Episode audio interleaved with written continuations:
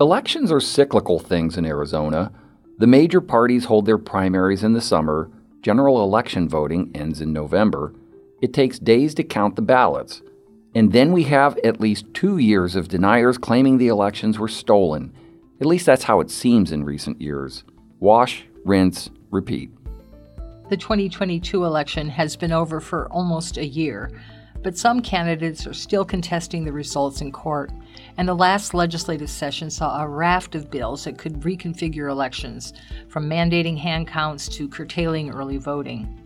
And apart from never ending election denialism, Arizona is seeing interest from organizations eyeing a third party presence on this battleground state's ballots. While we're still months from Arizona's presidential primary, Secretary of State Adrian Fontes, his staff, and county election officials across the state are busy getting ready for what lies ahead. Welcome to The Gaggle, an Arizona politics podcast by the Arizona Republic and azcentral.com. I'm Ron Hansen. I cover national politics for the Republic. And I'm Mary Jo Pitzl. I cover state politics and policy for the Republic. Today, we're joined by Secretary of State Adrian Fontes. Fontes spent a term as Maricopa County Recorder before voters ousted him in 2020. But two years later, Arizona voters made him Secretary of State, overseeing the administration of elections, among other duties. We sat down to discuss how his office is preparing for a busy 2024 and what he's doing to regain trust in the elections process.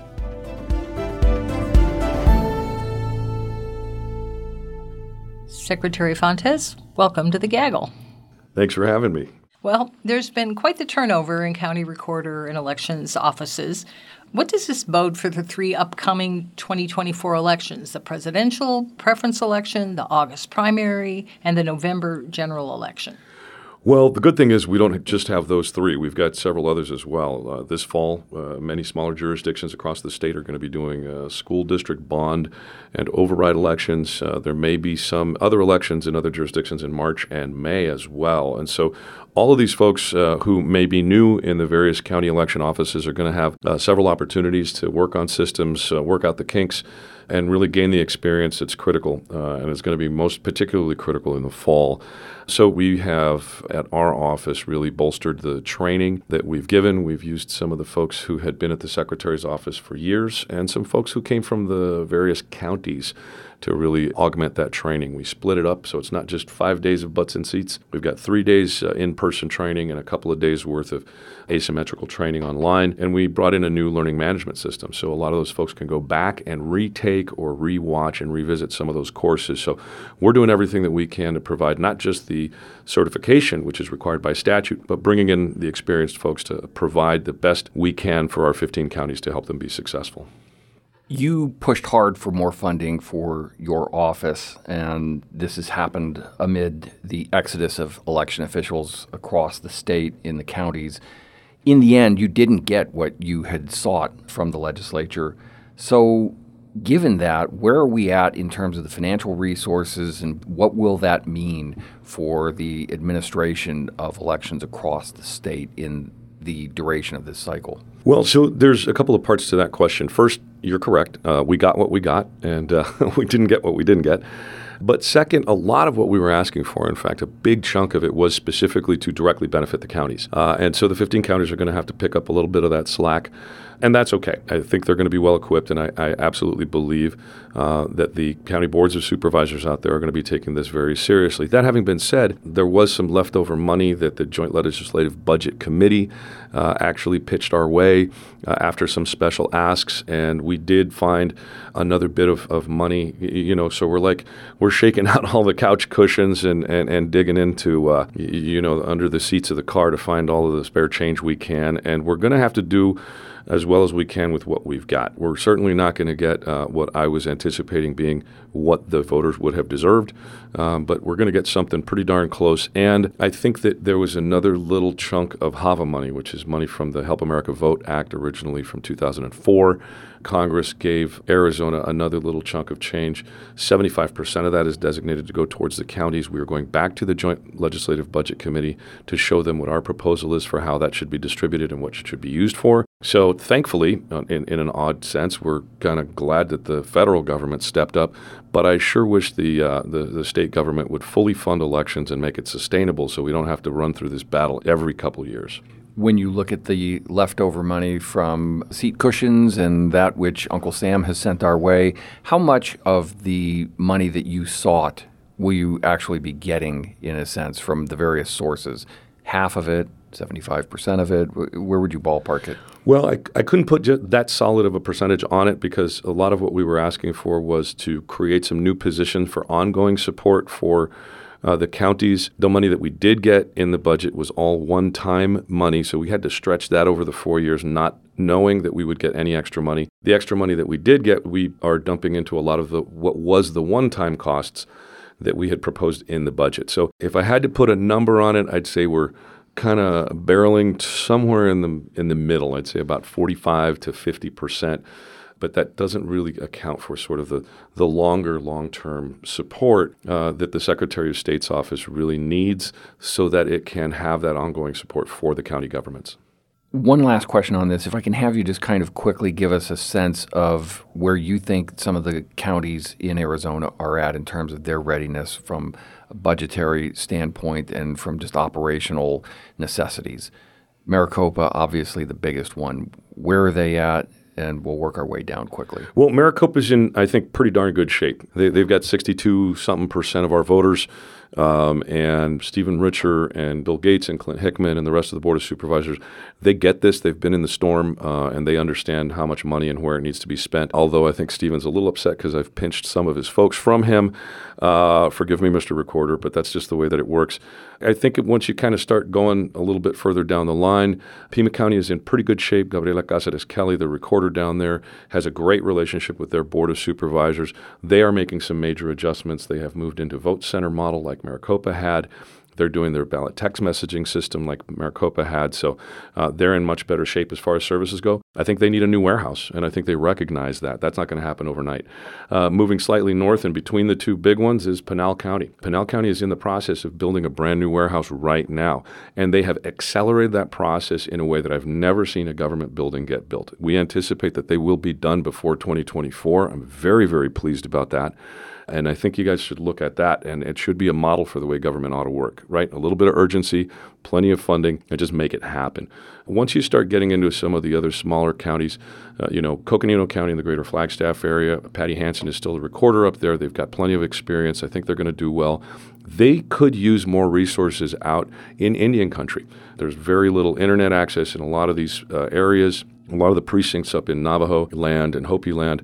So the tri counties, Coconino County, Apache County, and Navajo County, uh, really could use some more help in those areas.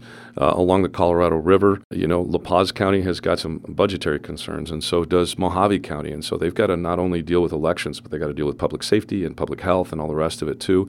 Uh, Yuma County, I think, has had a couple of bumps, but just like everybody else, they're getting past them fine a little bit of lack of resources in Santa Cruz County insofar as human resources are concerned. Their finances are fine. Uh, they've got a decent enough budget, but there are a lot of new folks, and so we're really pitching in to help them, and the folks in Tucson are also helping. Uh, Cochise County uh, is Cochise County. You know, Bisbee is Arizona's Whoville, and there's a lot of fun stuff happening down there. Uh, I'm being a little bit uh, circumspect here, but um, look, they've run elections for a long time, and, and we may have disagreements about some of the policies, but generally speaking, I think they, they serve their voters pretty well. Uh, Graham and Greenlee County, uh, very small counties, very few resources. They really could use some new help. Uh, and so, you know, just the general survey. And then, of course, there's Yavapai County. Uh, you know, um, their new county recorder.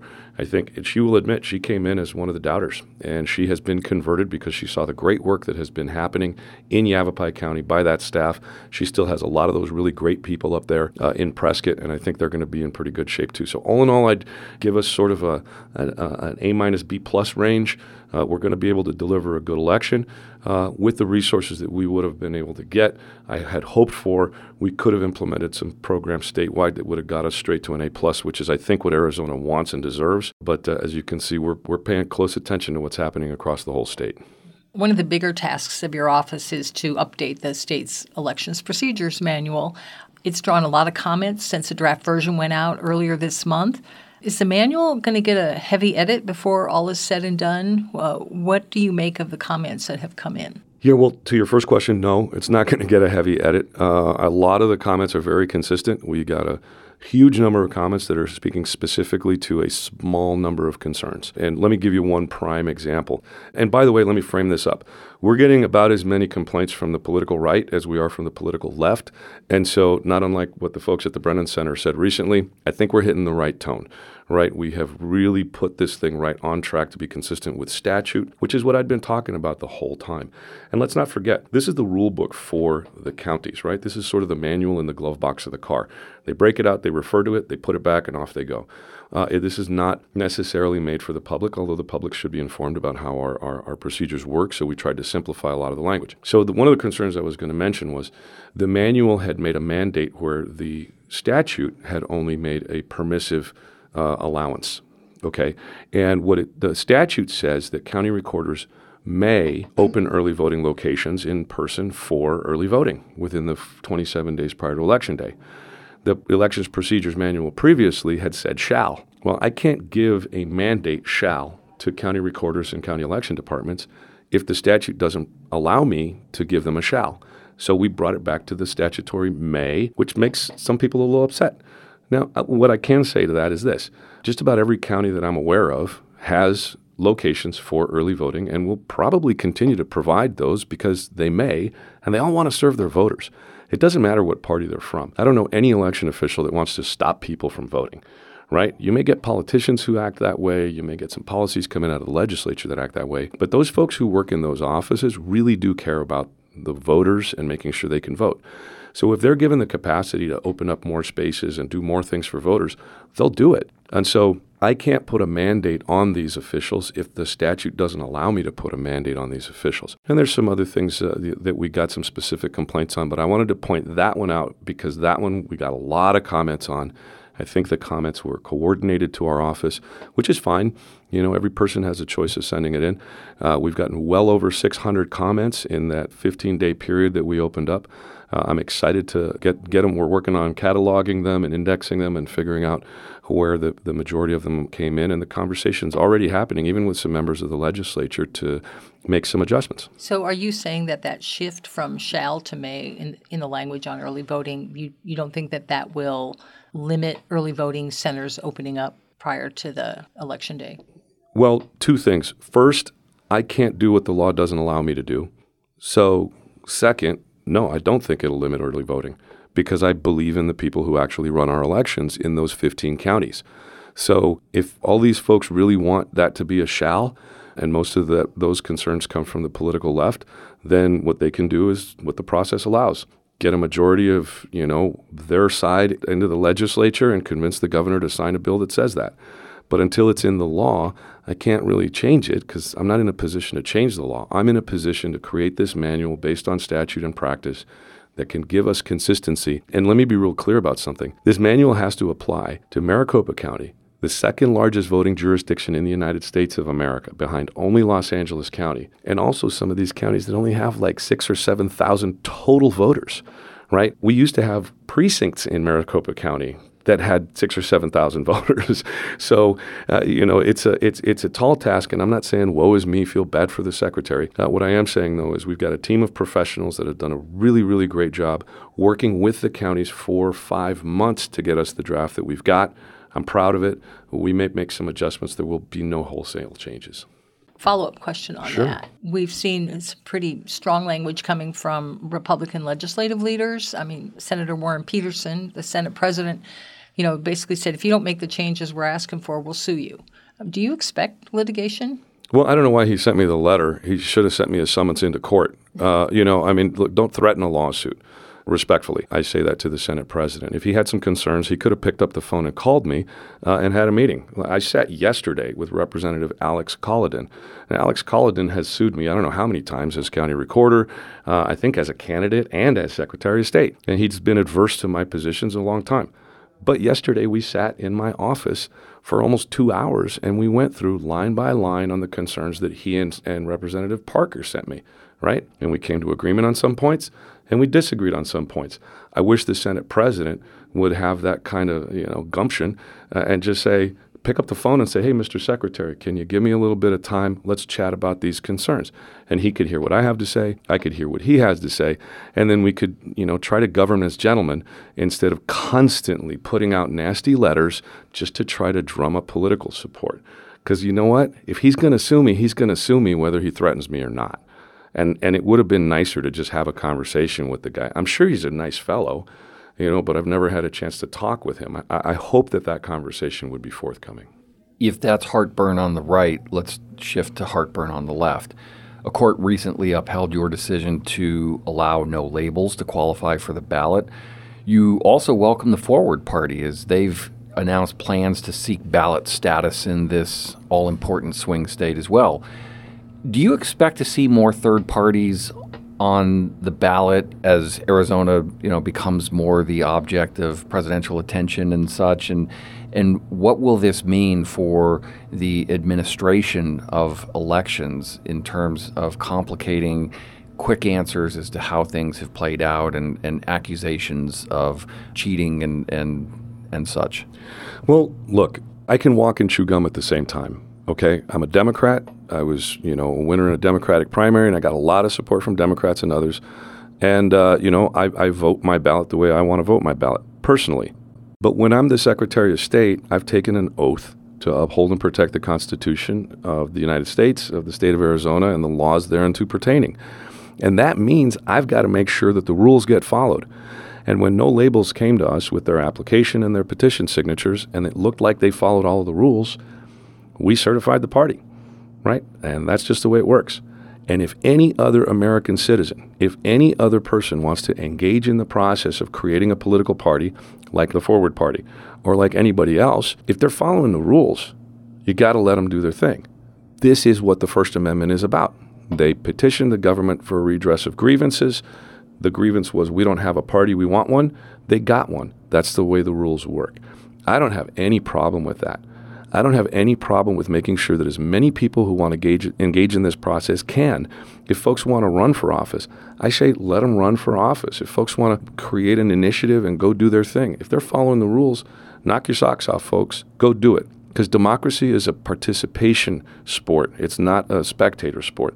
Everyone is involved in this one way or another. And so I think we should take pride in the fact that Arizona is so open and progressive. And it's so easy for folks to be able to do what they feel like they need to do as American citizens.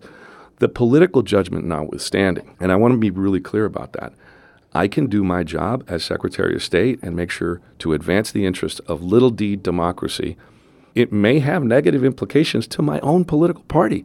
I mean, heck, as you mentioned, it's the Democrats that are suing me, and I'm a Democrat. I'm okay with that.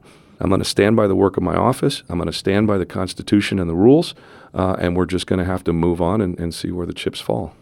Since we're talking about people being able to run for office, there are some arguments coming from constitutional scholars on whether Trump should be qualified for the ballot based on 14th Amendment concerns. Would you qualify Trump for the ballot? Well, the state of the law in Arizona right now, there was a case that went to the Arizona Supreme Court last year, as you may recall, where the qualification under the Section 3 of the 14th Amendment, which is the same one you're asking about for the president, Congressman Biggs, Congressman Gosar, and Mark Finchem were challenged in that case, if you recall.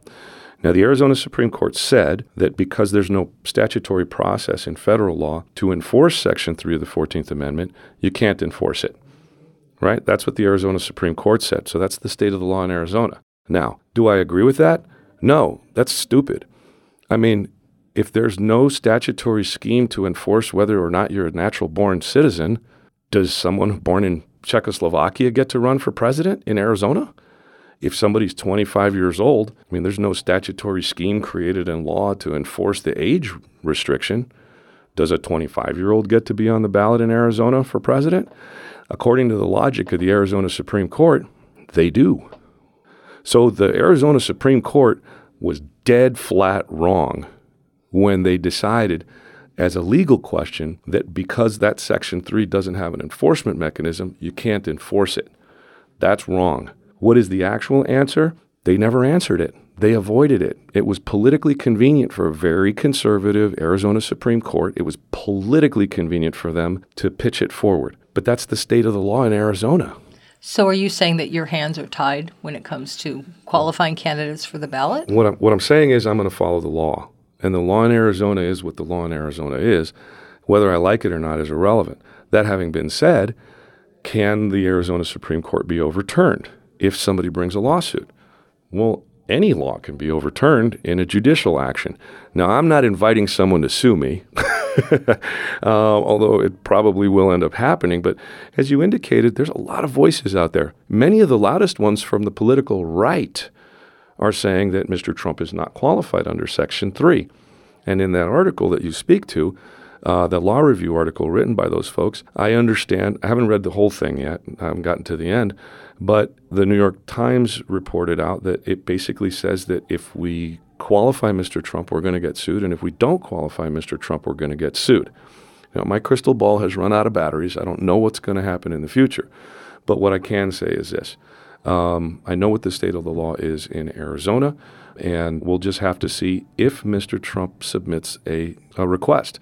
Because as far as we can tell, the request time period has not yet opened. So we don't know that anybody is officially running for president in Arizona until about the middle of November.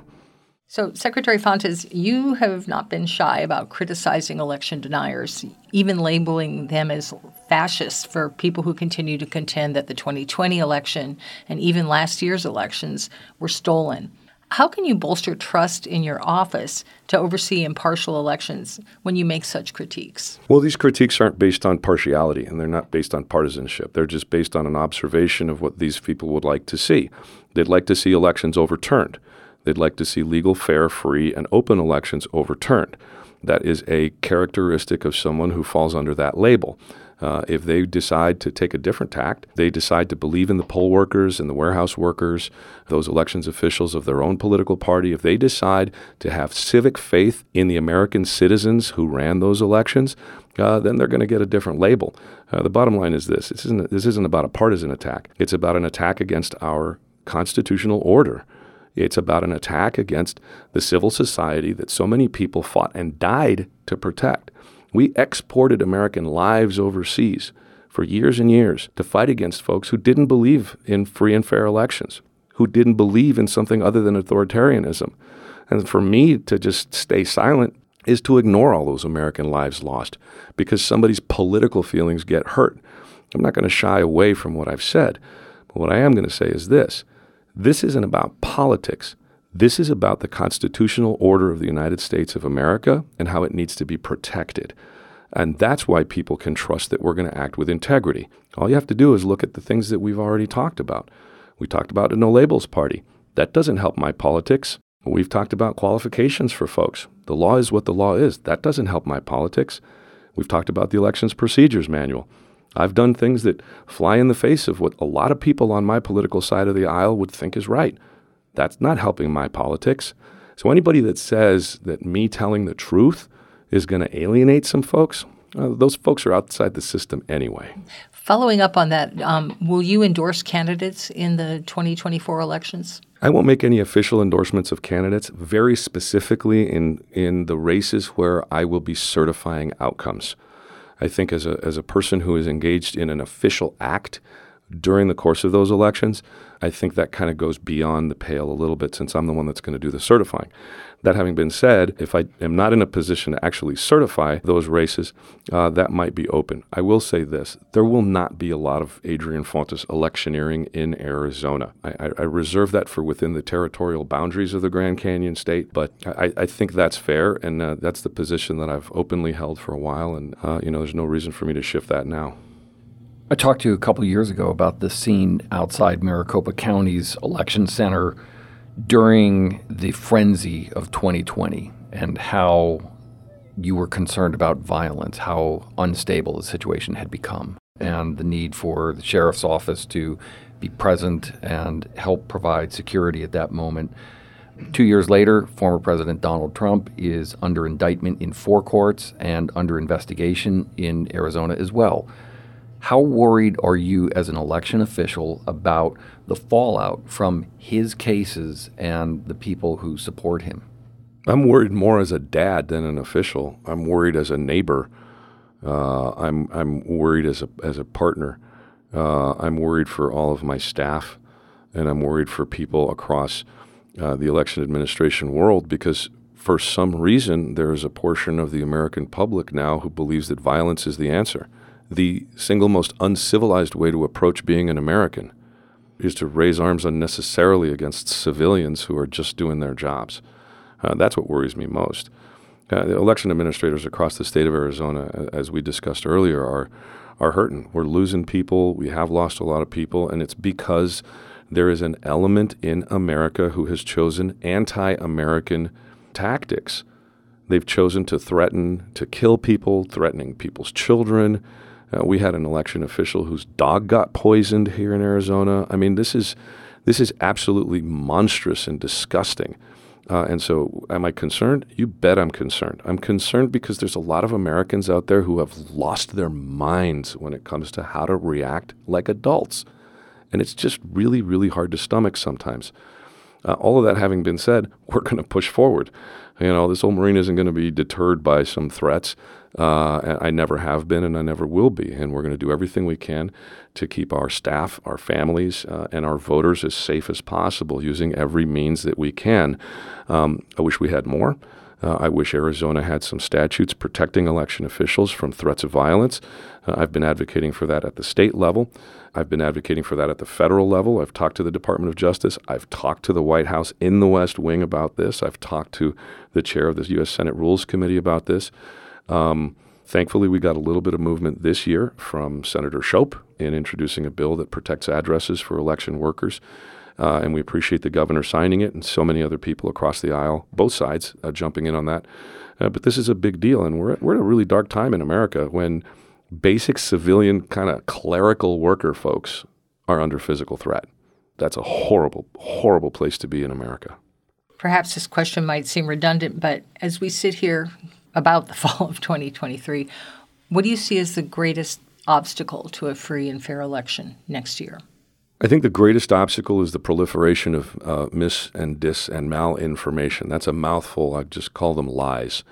You know, people out there uh, spilling untruths because of either the sport of it or they think it's going to influence somebody's politics one way or another. The worst thing about that is it is a very insidious uh, and sinister form of voter suppression. A lot of people now are just saying, you know what, I don't even want to bother getting engaged in this because I don't know who to believe. I don't know who to trust. I don't know who to look to. And that's the worst thing about this because, you know, the kind of autocracy that I talked about earlier, the kind of, you know, uniparty strongman governance that we have fought against, literally fought and, and, and had Americans die against in the past that happens when people don't vote. That happens when people get cynical and don't participate. That happens when we don't have lots and lots of voices at the ballot box. And, and, and let me just wax poetic for one second here. You know, a lot of people will say that the strength of the United States of America is our diversity. And I think that's always been true, but I don't think it's just true to ethnic diversity or religious diversity or language diversity or, or any of these other diversities. I think it's true based on our diversity of ideas, on our diversity of thoughts.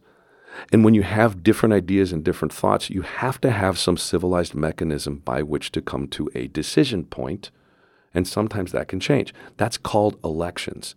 And so, our greatest strength, the diversity of ideas, our ingenuity, our entrepreneurship, all of this stuff boils down to this. If we don't have elections and faith in our elections, we don't have America. And those folks out there that are driving us against one another for their own cynical means, they're driving America against America. And that's bad. And so, I think that's the biggest threat. Now, how does it manifest? Well, Artificial generative intelligence is an emerging problem that we're dealing with. Uh, we've got foreign actors that we have to deal with from Russia and China and, and North Korea and Iran who are constantly attacking and probing into our electronic systems. Uh, you know, we've got these domestic concerns of people running around there with long rifles at ballot drop boxes, scaring people.